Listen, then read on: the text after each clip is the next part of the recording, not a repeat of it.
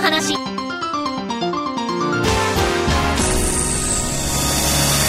皆さんこんにちは。税理士の佐藤敦子です。聞き手の武田純子です。このポッドキャストでは経営の数字や実態など現場の声を踏まえながら分かりやすく解説をしていきます。今回もよろしくお願いいたします。今回も素敵なゲストをお招きしております。それでは先週に引き続き R3 コーポレーション株式会社代表取締役平松文夫さんにお越しいただいております。よろしくお願いいたします。よろしくお願いします。わいやなんかこの3人でこの場で話してるっていうのがものすごく不思議なわけですよ今月は。そうですね。緊張しちゃいますね、なんで緊張するかよくわからないね全然ね、はい、もう今月はやられっぱなしでもう今日もますますやられちゃうって終わっちゃうかもしれません。はいじゃあどんな話題を？せっかくもう本当に現役の社長にお越しいただいてるんで、もう経営者として大事なことっていうのを、もうドストレートですね。ねここを聞きたいと思います。大事なことってすっごいたくさんあると思うんですよ。ぶっちゃけ言うと。はい本当に経営者って人格的にもやっぱりある程度なきゃいけないし、社会的な地位もやっぱあるわけじゃないですか。そういう意味ではもうあるし、経理とか数字の知識も必要だし、ビジネスモデルを作る頭も必要だし、あと人心を掌握するね、能力も必要だしってすごいいろんなものがあると思うんですけど、まあ、単純に言って受け取り方をどうするかっていうことはすごく大事なことだなっていうふうには思うんですよね。受け取り方ですか、うん、よく言うのが失敗がしたとするじゃないですか。それをどう捉えるか。やっぱり経営者、ある意味ド M なんですよね。そうなんですか。ド M。あの、これ、こんなに失敗しちゃったけど、結構盛り返しちゃうんじゃないの？みたいな。だからちょっとすごい変なポジティブシンキングみたいなところがあったりとか、あとはよく言うのがね、諦めなければ負けてないみたいな。負けを認めてなければ負けてないみたいなところがあるんですよ。で、僕、すごくよく言うのが、お前オリンピック選手かみたいなこと言うんですね、うん。オリンピック選手って4年に一度オリンピックに出場する、もしくはそこで最高のパフォーマンスを出して、ただメダルを取るってことに対してすごく集中して、それに向けていろんな人生をかけてるわけじゃないですか。サラリーマンでチャンスは4年に1回とか、ワンチャンスでもうなんか人生が山に行くのか谷に行くのかわからないみたいな経験、ほとんどないでしょ？ないですね。失敗したとしても、結局リカバリーする機会は与えられるし、サラリーマンはそう、経営者でもね、やっぱり失敗したとしても、復活の機会を与えられることもあるし、それは周りのいろんなことが、ね、いろんな助けが必要かもしれないけど、あるわけじゃないですか。やっぱり、まだ負けてない、まだ負けてないと思い続けてれば、負けないわけですよ。実際そうですか？結局自分が負けたって思うまでは負けたことにならないわけじゃないですか。はい。それの考え方っていうのはすごく大事なことだと思うんですよね。心が折れてるんですよね。大体こうやめちゃう人とか、もうダメって言った時に心折れちゃってて、結構徳俵に足かかってて、もうやべえギリギリ、もうあの、顎も上がって、もう死にたいだっていう状態でも、いや、まだいける。まだ徳俵足、土俵から割ってない、土俵から足出てないって思えるか、もうダメだ、出ちゃうから負けちゃうって思うか、このメンタリティの差って、ちょっとのことなんだけど、だいぶ差が出ちゃうと思うんですよね。そうですね。で、それが大事なところっていうか、すごい抽象的かもしれないけど、まあ、諦めない心みたいなところはすごく大事なところだなっていうのは思いますよね。あとやっぱ捉え方として、正しく捉えること。物事を。正しく。うん。起きたことを、まあ僕はよく内と外って言い方するんですけど、内に構え、理由っていうのは全部内にあるんですよね。何かを起きた時に。で、自分の外にあることって全部現象でしかないんですよね。起きたこと、現象でしかない。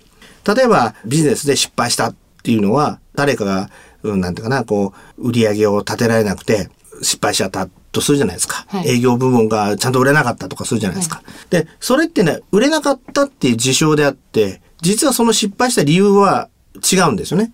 例えばその売れなかったとしたら自分が売れるような仕組みを作れなかったとか、売るように仕向けなかったとか、モチベーション上げられなかったとか、もしくは売ってくれるような、社長のために頑張ろうって思ってくれるような人間関係作れなかったりとか、それが全部自分の内にあるのに、あいつが売らなかったからだとか、そういうふうに外に全部理由を持ってる限り、何も生まれないってことですよね。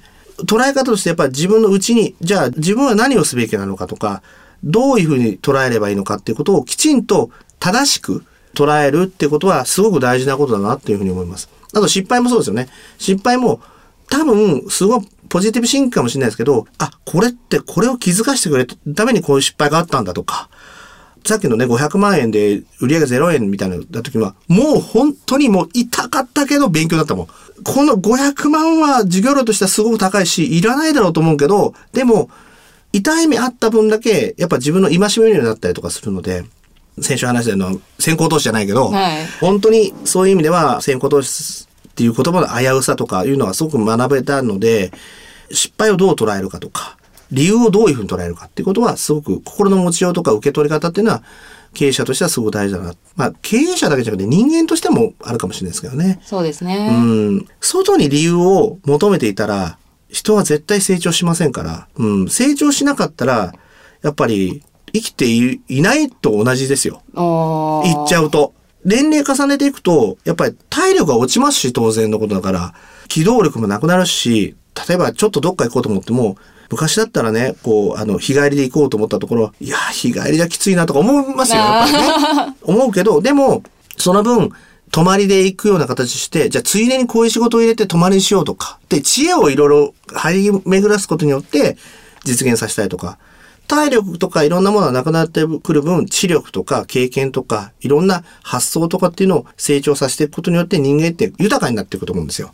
で、それがやっぱりないと、ちょっとやっぱりつまんない人生じゃないかなと思うんですよね。どっちかっていうと。そうですね。うん。なんか、外に理由求めて不満ばっか言ってるような状態って、何も生み出さないし、いや、僕だって愚痴言うことはありますよ。あるけど、でも、笑いに変えますもん。愚痴は全部。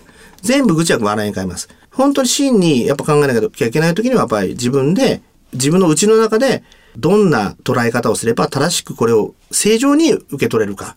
正常に受け取れて、次のステップで自分はどういう行動が取れるかってことを常に考えてやりますからね。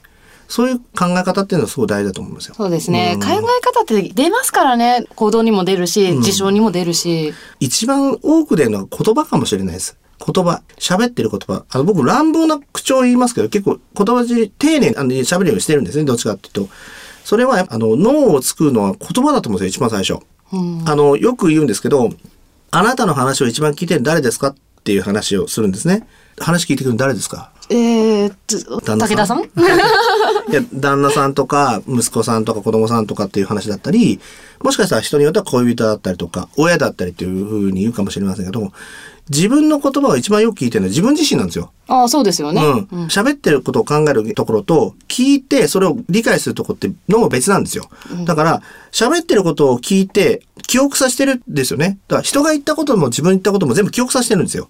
ってことは、ネガティブな発言ばっかしてる人たちっていうのは、脳がどんどんどんどんネガティブになってくるんですよね。ポジティブなことを言ってる人は、ポジティブになってくるんですよ。ただそれだけの話なんですよ。なるほどねだだから、一番最初に僕が言うのは、喋る言葉はすごく気をつけようって言いますよね。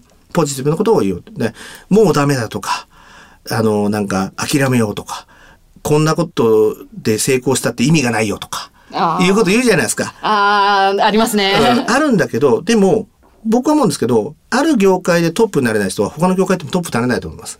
確信持って、そこの業界に没入してって、やって、トップ取れなかった人は、多分他の業界だったら多分無理だと思いますよ。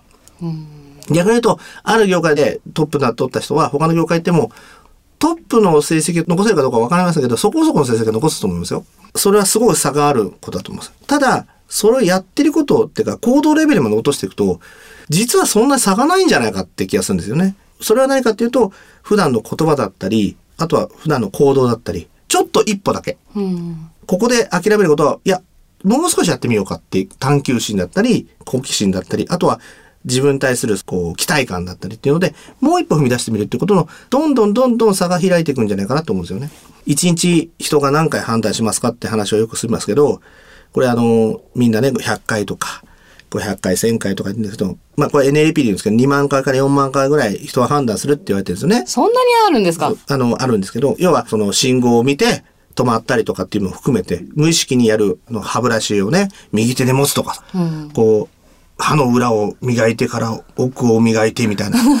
まあ、いちいち考えないじゃないですか。考えないですよね。でも、結局、あの、習慣化してて、勝手にやってることですけど、そういうのも含めると、まあ、2万回ぐらいになると。2万回から4万回ぐらいになると。まあ、年間365日やったら、1年間で730万回の判断がされると。1回の判断がちょっと右か左側に触れるだけだったら、もしかしたら変わらないかもしれないけど、730万回の判断が右に行くか左に行くかって大きな差が生まれるじゃないですか。まあ、この程度のことだと思うんですよね。それを生み出してるのは頭なんで、自分の頭だったり考え方なんで、何を変えればいいですかとか、何を変えれば成功しますかみたいなことを言うんですけど、言ってしまえば脳を変えないと多分成功もしないし、何も変わらないっていうふうに思います。これは本当にいろんな経営者さんとかを、もう、僕も日韓すごい人っていうのをやらせてもらってて、いろんな経営者さんとかお話聞いたりとかもしてるんですけど、まあ何が聞いた結果、あとはその自分で考えたりとかいろんな話を聞いた結果思うのは、脳を変えない限り多分人生は豊かにならないとは思います。脳を変えるにはどうすればいいですか？普段喋ってる言葉を変えること。それから行動を変えること。まあこれあの心理学でも言う行動療法って言うんですけど、例えば僕とかだと、基本的に洋服とかって全部派手なんですよ。普段のプライベートって派手ですよね、多分ね。そうですね見た目っていうのは、明るい服しか着ないんですよ。暗い服絶対着ないようにしてるんですよ。だから、明るい服着ると自分も明るくなるし、あとは、明るい人だと思ってもらえるじゃないですか。そういうふうに接してもらえる。うん。で、人間って環境に依存する生き物なので、自分の周りの環境が変われば、自分も変わっていくんですよ。例えば暗い人の中にいたら暗くなるんですよ。明るい人の中にいれば明るくなるんですよ。ただそれだけ。それを明示的にやっていけば明るい人は集まってくるしっていう形だけですね。そうですね。うん。だから行動も変える。言動も変える。これを変えていくだけでだいぶ変わっていくと思います。あとは、誰かに言われたことで決めるんじゃなくて、自分の考えで行動すること。世間が右って言ったところで左を向く。これはすごく大事なことだと思います。で、左を向くっていうのは実は簡単なようで難しいんですよ。そうですようね。ん。やっぱり集団に依存したいっていうような欲求は人間持ってるので、どうしてもやっぱり右に向いた瞬間に、ああ、みんなと合わせとけばいいなと思って右向くんですけど、でも右が正解ってことを考えないで右向くことの危険さ、これはあると思うんですよね。そうですよね。うん。他に追随するっていうのは楽なんですよ。でも、やっぱその追随することによって自分の感性を磨く瞬間を失ってしまうっていうのはもったいないので、まあできれば右向いてんだったらなんで右向いてんだろうなって。お前遅いよ。なんで右向かないんだって言われたとしても、自分が納得するまで右向かないっていうのは少なくともありだと思うし、いや、左一回向いてみようかなっていうのもありだと思うんですよ。そうするとリスクが伴うんですよ。うん。でもそのリスクっていうのは、そんな大したリスクですかって話なんですよね。そうですね。4年に1回オリンピックに出れるか出れないかのリスクとか、1回のパフォーマンスで金メダル取れるかどうかのリスクに比べたら全然大したことないじゃないですか。みんなそういうところで不安視してるんだけど、結果大したことないんですよね。やることって。そうですねだから自分で考えてやるってことはすごく大事なことだと思うんですよ。自分がどうありたいかっていうのは前提として持ってた方がいいってことですかね。うーん、自分がどうありたいかっていうのを考えて答え出すっていうのは結構高度な悟りだと思いますよ。僕もどうありたいかってことは、なんとなくはありますけど、しっかりしたものないですもん。あの、やっぱり、どうありたいかなって分かったら、もう、菩薩とか、ああ、もう悟り開き出してるみたいな、そうですね。半目開いてるみたいな感じになっちゃうんで、あれですけど、ででも、目標とするものだったり、こうしたいな、漠然と思ってるのはありかなとは思いますけど、僕は今40、今3でもうすぐ4になりますけど、40ぐらいじゃ大したこと分かってないんですよ。正直言って。分かってないので、こうしたいなとかっていう願望とかっていうのは持つのは全然いいと思うんですけど、完成形はないですよね、多分。まあそうですよね。絶対完成形がないので、もがいていいと思うんですよね、もっと。もがいちゃって。はい。でも、その中でも、あ、これは勝ちパターンだなとか、これいけるなってものはいくつかあってもいいと思うんですね。あったら、多分、それに従ってやることができるんですよね。で、一番すごい大事なことって、確信持ってやることだと思うんですよ。確信持ってる。確信持ってやること。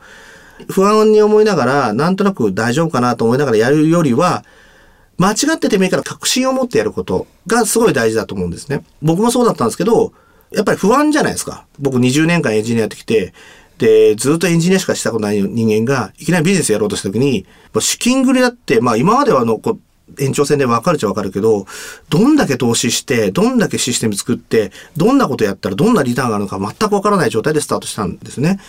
っていうことを考えたら、まあ実際結構いろんな問題はあったかもしれないけど、でも、そこでやっぱり自分で考えて、何らかの形を作っていくっていう行動をしてきたからこそ形ができるわけであって、そういう行動を起こすってことはすごい大事なことなんじゃないかなというふうに思いますけどね。自分で考えて失敗するっていうのは大事ですよね。あのこれね、すっごい大事なことなんですね。なんでかというと、考えて行動して失敗するって反省できるんですよ。でも、考えなくて行動して失敗しても反省何もできないんですよ。そうですね。うん誰かに合わせてとかなっちゃいますもんね。結局反省するポイントがないから何にも成長生まないんですよ。誰かに言われてやって失敗するぐらいやったら、自分の考えでやって失敗した方がよっぽどが成長するし、その方が僕は遠回りかもしれないけど、結果的に近道だと思うんですよ。そうですうね。ん。それはあると思います。あと失敗を恐れない。だからもう本当に、オリンピック選手かと思いながらやればいいんです。そうですね。だって、4年に1回のピークで、4年後はもしかしたら、ね、年齢重ねて、体力のピークが過ぎちゃってるかもしれないっていう、すっごいプレッシャーの中で、彼らは戦っていて、失敗できないっつって戦ってるわけですよ。それに比べたら、ちょっとね、上司に怒られたぐらいとか、ちょっとクライアントさんに怒られたぐらいで、何言ってんのお前って話じゃないですか。うんそうですうね。ん。じゃあ、リカバリーするっていうか、失敗を帳消ししようと思っていろいろして、受け入れてくれるっていう状況があるのに、それをしないっていうのは馬鹿らしいし、その先に得るものはたくさんあると思うので、やっぱりそこはチャンスと思ってやれたら一番いいんじゃないかなと思いますけどね。そうですね。うん。それは受け取り方だと思います、本当に。はいうん。なんか経営者から離れてもっと人間としてっていう話に広がっていった感じで いやでもやっぱり経営者は人間的にやっぱりある程度できてないと僕は難しいと思う。あの誘惑があるから。誘惑。誘惑。あ、れ？まあちょっとお金が、ね、儲かってきて、みたいな。ぶっちゃけモテるしね。経営者って。もモテるし、やっぱりいろんな誘惑があるもん。で、その時に、例えばこれって本当やっちゃいけないことだと僕は思いますけど、社員いるじゃないですか。で、僕は社員のことを下とか上とか、まあ人生の先輩だと思ってるし、まあエンジニアの時はエンジニアの先輩だし、彼らを指導する立場だと思ったから、すごい厳しく言ったけど、僕は感情的にあ怒ったことは一回もないんですよ。叱ったことはあるけど。だけど、人によっては、下僕じゃないけど、奴隷のように扱う人っているじゃないですか。あで、これって、僕はダメだと思うんですよ。で、これができちゃうんですよね、経営者だとすると。給料払ってるから、お前給料払ってんだからもうこれやれよ、みたいな。っていうところもあると思うんだけど、これ、僕はやっちゃダメだと思うんですよ。